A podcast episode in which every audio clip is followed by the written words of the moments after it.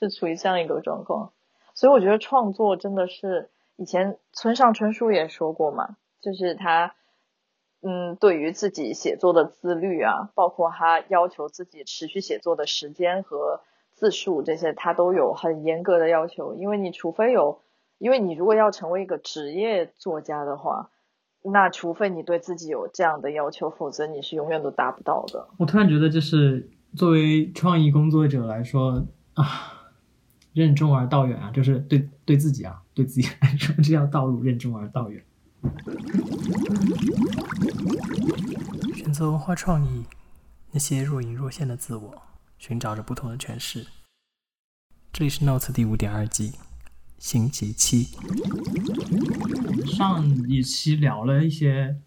就是其实很多时候我们在分享你的经历，包括你怎么去形成写作的一个习惯，或者是你的一些想法。然后我正好今天回来的时候，在看那个文本的时候，就在想一个事情。呃，你觉得你自己现在已经形成了一些自己的习惯吗？书写的习惯？就无论是书写这个行为，或者是你书写出来的内容的一些文字性，其实我对这个话题相当没有自信，因为我我知道我身边有很多写作者，他们做的都比我好很多。嗯，就是我可以把我想要做的跟我已经在做的混在一起讲，这样子就会显得我自己不那么单薄。因为，嗯，从去年开始，我有在定期的参与一些写作者的 workshop。从去年开始，我参与的是一个 British Council sponsor 的一个 bilingual 的 poem writing 的 workshop。然后他，嗯，去年做的事情主要是邀请了一些苏格兰的诗人来 lead 这些 workshop。然后，嗯，参与者都是。会用中文和英文写诗歌的人，然后在这个 workshop 里面，我就看到了非常多的写作者。首先，他们的一个身份是诗人，就是我们都是作为诗人的身份来参与的。就是他们也可能是其他领域的一些艺术工作者，比如说会做手工啦，会做表演啦等等的。我真的觉得这些东西都是相通的。然后这个群体是会定期有一些。嗯，就是写作的 group 啊，然后还有包括 workshop 这些东西，觉得写作小组还真的蛮重要的。因为我去年有另外一个朋友，他有全职的工作，但是他还是出了一本书。他并不是这本书唯一的作者，相当于他们一共是有类似于八个人左右吧。然后每个人都是短篇故事集，然后他是一个短篇故事集锦，然后他有作为其中的一个作者去出版了这个书。他们是。嗯，应该是按每周的这样的一个，嗯，在线上，然后去 review 各自的东西，然后他们还会有那种 intensive 的集中写作营，然后这种这种呃形式就是说他们在同一个地方呃租房子，然后大家在一起做饭，然后就比如说有一周或者是几周时间，大家在这个地方集中写作，我觉得这种东西对效率提升真的很有帮助。我觉得人就人真的是社会动物，然后因为没有人催你的稿啊或者什么的，你就会达不到自己的目标。但是其实写作跟你做 business 或者是做其他任何东西是一样的，你必须要首先要达到一个量，就是说你首先要写，然后你必须要不停的在这个 practice 当中，你才有办法提升，然后才有办法走向你的目标。因为我突然就一下子激动，因为因为这句话，因为我刚我上一集跟你分享那个。啊，跟我一起做兼职那个老先生，哎呀，这样说人家不太好。那位先生，然后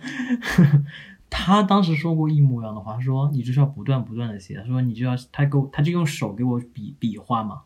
然后他就说你可能写了这么这么这么这么这么多，然后。对，但是你就要不断的写，不断的写，就是要写非常非常非常多。然后，对，是你刚才说那话的时候，就仿佛就是他又在往边又说了一遍的感觉。你 说起这个，我想起以前，其实我是把写作当做谋生技巧有一段时间的。就在我职场经验里面，我有一段时间是专业的广告文案，我就是以写广告创意文案为生的人。然后在那段时间里面，我记得领我入行的人有一个给我印象非常深的。就是很多 年前哈，就是宜家这个品牌最初进入中国的时候，他们需要一句 slogan，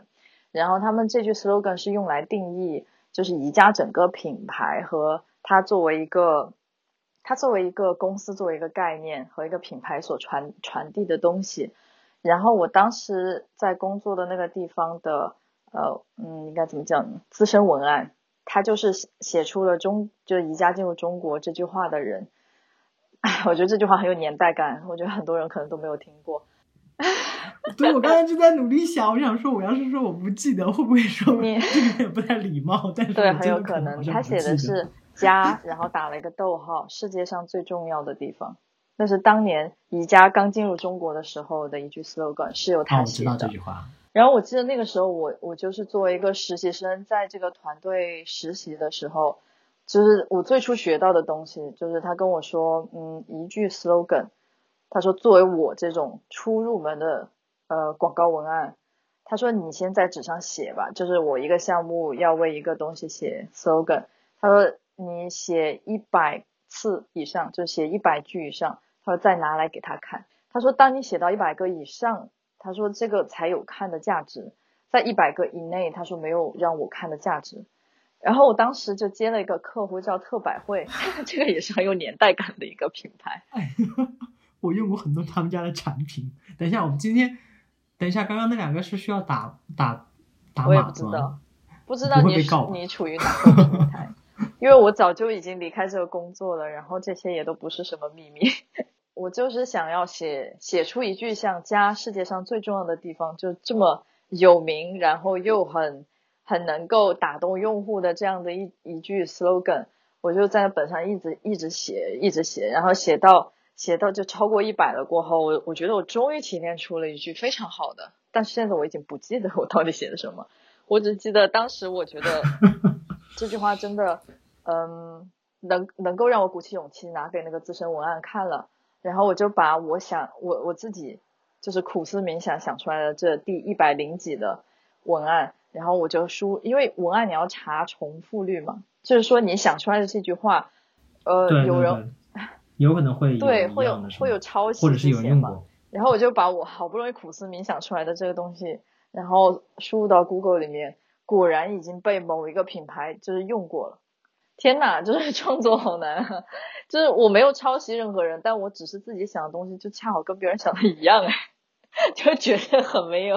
很没有创意，然后或者说是就是你的创意太浅薄了，都是别人已经想过的。你是不是已经不记得我最初提的问题是什么？对不起，我可能太激动就已经跑偏了。没有没有没有，是我的问题，因为刚才中间是我先打的岔。我问的是你觉得你有自己的习惯吗？或者说你希望成为什么样的？然后你说你要在你正在做和你想做的这样的方式来描述你的方向性。想起来了，因为我二零二二年的目标就是加入一个写作小组，然后题材的话，我想要从诗，诗的话又想要从中文和英文，呃，两个两种语言，呃，我还想加入剧本写作小组，剧本写作小组想加入的是英文，因为我写剧本的时候，我基本上都用英文，但是诗的时候我是用中文和英文一起的。然后另外我自己已经有的一个习惯，但是我最近坚持的不太好，就是我自己会想起什么东西，我就会打开，呃，我有一个文档，然后我是这样子来分类进行写作的，就是要么就把它分为跟表演相关的，比如说我在写一些角色和故事和对话这种东西，就 fiction 类的，我把它分为一档，另外一档就是我对自己。就是人生的一些 flashback，比如说我脑海突然闪回某一年我有一个很有趣的事情，我觉得它可以作为一个 material，然后我就会把它这样子记下来，我就分为这两类，然后再进行写作。哎，你刚才说那个，因为仿佛是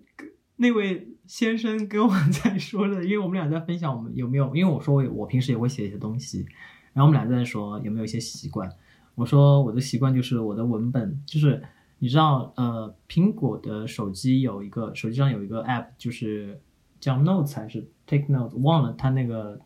叫什么，但是它可以随时就记一些小笔记嘛。然后呢，我每次就是可能突然想到一句什么话，然后就把它写下来。我前两天为什么要整理我的文本，就是因为我发现有太多，就是我基本上每想到一句，它就会另起一篇，哦，所以就是我没有整在一个文档里。然后现在就有无数个文档，我说我一定要把它稍微整理整理，不然就是挺乱的。其实你刚才说那个的时候，我突然发现，我之前就想问你说，你现在习惯用什么样的语言进行写作？结果你刚才已经回答。对，你正在收听的是《Notes》第五点二季。本节目可以在网易云音乐、苹果播客、荔枝 FM、小宇宙订阅收听。其实，在上一期我们聊那个，就是你分享你小时候的一些内容的时候，你有提到一些关键的用词，我觉得还蛮有趣的。就是，当然这是中文的，就是比如说你描述你的外公的时候，你说我母亲的父亲，我妈妈的父亲，是的，好像是这么说的。就是，对对对对对对，就是我发现，就是有一些用语上，你好像的确是有一些，我不知道怎么形容。你会觉得你自己用一在某些语言的使用上会和别人不太一样。嗯，因为我以前是以文案为生的嘛，我在广告文案上面真的学了很多东西。一个就是不要以约定俗成、大众所认知的东西去认识一个单词，无论是英文还是中文都是一样的。所以很多时候我自己不会把别人说的东西拿来就用，我会更喜欢以自己的主观的东西去更准确的定义它。呃，因为以前我们在写文案的时候，真的是标点符号都要反复推敲的那种。就比如我昨天才看到的。就是我们经常在伦敦会看到的 mandatory，就是一个强制性的这个意思。然后他说这个 mandatory 这个单词，呃，它的开头就是 m a n，就是 man，就是说男人制定的东西称之为 mandatory，就是相当于男人制定的东西，遵守男人的规则，就是这个社会唯一的标标准和你需要强制做到的东西。其实它是一个非常男权的单词。然后我就会去注意这些东西，所以我在说词语的时候，有很多东西我不认同，或者我我我我有自己的理解的话，我就会避开那个东西，然后用另外的语言去描述它。所以我不知道这是不是会让你听起来觉得你怎么就不用那个呢？没有，我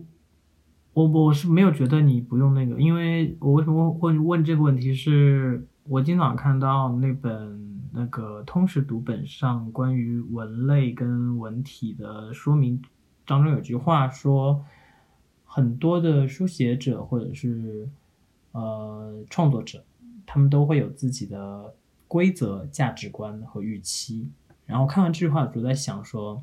嗯，应该每一个书写的人都会有，就好像画家一样，他可能会有自己的一些习惯性的用色、习惯性的一些表达。同样，我觉得书写者应该也是会有自己的规则，而且，但是我同同时有听出你传输的你个人在这件事情上的一个价值观的问题，我觉得还蛮有趣的。我只是想了解一下。我以前也没这么思索过诶，但是因为很多时候你，嗯，你自己做事情的时候，你不会去站在第三者的角度看嘛，所以我也不知道，就是你问我，我才开始思考的。这只是聊天的有趣哦。然后我同时还看到一个点是关于书写，就是当然我觉得其实本身我们这一期或者我们这一季聊这个话题有很多内容都是可以发散出来。我们今天就是一个小小的影子，反正节目之外我们俩还有机会啊。就是 对，就是里面有提到，包括你刚才有讲到，嗯，其实写作很多时候会有模仿和竞争。对你来说，你有想成为的？或者是楷模一样的前辈嘛，就是他是你的一个目标性的，或者是你想去模仿、想去学习的那种人。我觉得我所展现出来的任何东西，一定都是这些人对我影响的总和。因为我觉得语言这种东西本质上就是模仿，你看的东西一定会对你产生影响，然后并且这东西是你毫无意识就可以作用于你的。所以我觉得我就是我所读到的所有喜欢的作家的总和。我并没有一个特别独特的想要去模仿和成为的人，嗯，但是我有自己非常非常欣赏和就是我觉得他怎么可以写出这样东西的人是有的，而且也还挺多的。当然，这这题可能在我们后面聊就是表演跟观看的时候，可能也会聊到。你会经常被人问到说：“哎，你是一个。”写东西的，所以你最喜欢的剧作家是谁？就会有人经常问这个问题吗？因为我经常会被人问到说，所以你最喜欢的艺术家是谁？哦，我不太有人问我这种问题。然后我就因为我自己本身也不是一个什么 established artist，应该没有人在乎我喜欢谁。所以比较少被人问到。没有，就是因为可能会认识一些新的朋友，他们可能说哦，你是做这个的啊，那你最喜欢的是什么对？当然可能是一种嗯聊天的话术的问题，但但反正我如果每次遇到这个问题，我真的是脑嗯就打懵，我就说啊。就是我想说，就非得要一个最喜欢的吗？就是我为什么我我必须要 pick one？一般遇到这种问题，我会想一个最近的，比如说最近我能想起来谁，我就说谁。因为我呃，倒是有人问过我说，你想演什么样的角色？你觉得你是什么样的角色？或者说你想演什么样的剧本？你想演什么样的故事？这个倒是有问到过，然后也我也是被问了过后才开始去想我是什么样的角色，我想演我我比较偏好于什么样子的剧本去去演，然后作家作家的话，因为确实有非常非常多喜欢的，但是你要我随便讲，我也可以讲出很多。我懂。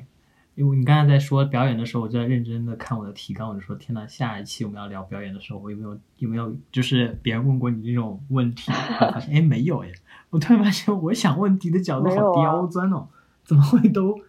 成功的避开？我觉得你想问题的很多问题都是我想要回答的，我觉得还挺神奇的，就是你想的提纲很多都是我想要聊的，因为平时没有这么多的时间和机会。尤其是像我们这种并没有名气和一些就是并没有建立起自己 reputation 的，平时又不会有记者来采访你，然后你跟朋友的话，也就是就事论事，最近发生什么，或者我现在有个什么 project，然后我听听你的想法，你不会去回顾过去啦，然后把这些东西就是真的跟朋友一起从头到尾聊一遍，其实很少有这种机会。所以我还蛮珍惜这个机会，感动。但同时，你开头那句话听上去有点点小心酸。但是你现在说到说到了这一点之后，正好啊，就是呃，我们这个后半期聊的开头，你有说到一句说，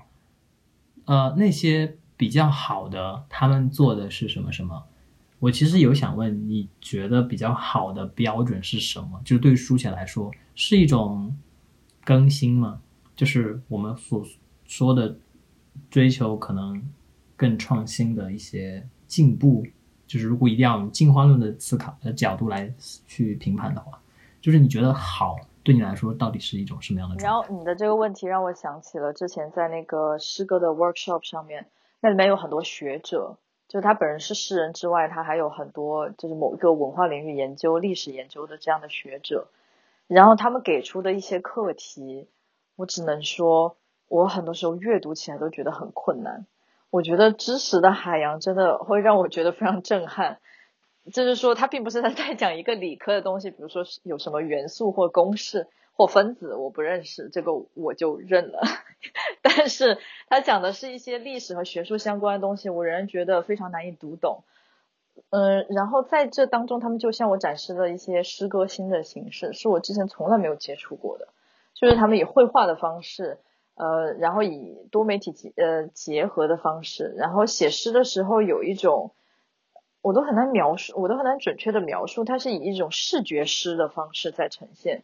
然后我就觉得，原来每一种文体下面可以玩的东西是如此之多。然后很多时候，艺术和文学也是一个，嗯，你可以完全放在一起去当成一个作品来看待的东西。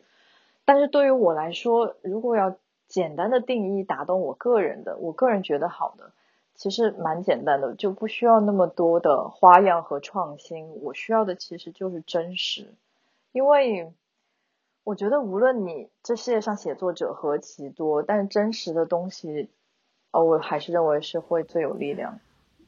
有点感动，是怎么回事？就是默默默的，我们我们就走向了一个。因为因为我会我我会说真实是非常有力量的东西，其实也是受了那个剧作家的影响。就是嗯，过去几年有个很火的电视剧集叫《Fleabag》，然后他是那个叫菲比的，嗯，他他之前是 RADA 毕业的一个 actor，然后他他去 audition 各种各样的 production，包括 Downton Abbey 什么的，然后在这个过程当中，他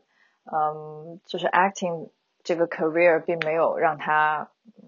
达到自己的理想或平步青云之类的，在这个过程中，他就是想到什么东西想要吐槽啊，然后想要写想要写或者是一个梗啊之类，他就会记记在自己邮箱的那个草稿箱里面，就是给给自己发草稿，嗯然后他就采用这种嗯方式这个想法还蛮好的。因为它是你随时随地都可以用的嘛，因为你的邮箱你随时随地都可以 access，然后你进他就是这样子在里面随笔写一些吐槽，然后后来他把这些梗集合起来，然后做了一个独角戏 solo show，然后在伦敦的剧院，然后在呃爱丁堡的那个 French Festival 去演出，然后在这过程中，他一直不断的在打磨自己的这个作品，嗯，去把它嗯之后再扩充成了电视剧的剧本。然后这个剧在全球就整个大爆，就是突然从一个很 personal 的一个很丧的自我吐槽的女生的一些话，就是成长出了一个可以在剧场演出的一个秀，然后又变成了一个就是全球都在买版权的电视剧，然后到后来他应该一共拿了八座艾美奖吧。其实我 Oh 觉得这个，我觉得 Fleabag 它，如果你有仔细去看过它每集在演什么，我觉得，嗯，尤其是从 Season One 开始，我觉得他真的非常真实的吐槽，就是他的吐槽真实到什么程度呢？我觉得这种东西就像是我说出来的，但是我真的不敢讲，就是我不敢对你讲，然后我也不敢对别人讲。但我觉得他再次证实了人的想法都是类似的。你觉得多么恶心、龌龊，或者是或讲出来就会被价值的话，其实很多人都在想。我刚刚在你说的时候，中间有试图想打断的原因，是因为我之前知道他，但是我没有去看过他的履历。他为什么才三十六岁？但是你也不要羡慕他了，因为因为他是一个从我有限的了解来讲，我知道他是一个嗯、呃从小就接受精英教育的人，就是他的家境啊，以及他父母所给他的这种嗯资源是非常非常好的，尤其他本来也是一直在伦敦接受教育的，所以我觉得这个没有什么好补的。我知道，而且他一直在这个环环环境当中。然后我突然发现，就是那个做最新看的《零零七》，他也参与了编写。还有那个大热的《Killing Eve》也是他编的，但是但是这这一切都是始于他创作出了《Fleabag》，因为他作为演员一开始 audition 并没有演出什么特别令人嗯就是特别有成就的角色，他真的是通过《Fleabag》这个这个剧本和角色出名的，所以我觉得真实是真的很有力量。我觉得还有一个作家，他写出来的东西就是就是杜拉斯的《情人》这个小说，后来也是被改编成了电影。我觉得他呃他写的很多东西你都可以去 judge 他，你会觉得哇这这个真是就是比如说什么未成年的爱恋，未成年跟成年人的爱恋。然后包括他，嗯，就是上了年纪过后跟他未成年时候交往的这个情人的一些，就是很多东西都是被世所会鄙视的东西。我觉得我一开始也会觉得会不会太惊世骇俗了一点，或者说就是让人想要去评价他的作为。但是后来我想了一下，其实人生所很真实的东西，就是说，嗯，我们其实都懂得什么叫做道德，也都懂得什么叫做好好做人的道理，但其实我们都做不到。就是我们都做不到，我们是怎样做不到的呢？我觉得这个真实是比较，就是有它迷人之处的，就看谁愿意先把这个东西说出来。我觉得很有趣的一点就是，跟你刚刚我在描述，我在我在询问你说你有没有自己的一些用语的标准的时候，你你的回答是会有相通之处，就是我们约定俗成的生活在一种我们觉得可能更安全的一个范围和规则当中，而没有去思考说为什么会是这个样子。所以其实真实可能就是我们尝试着去表达一些我们真正愿意去思考和愿意感知的东西，然后它其实是存在着的，并不是，并不应该被我们约定的道德也好，约定的一些所有的内容框在一个框架内，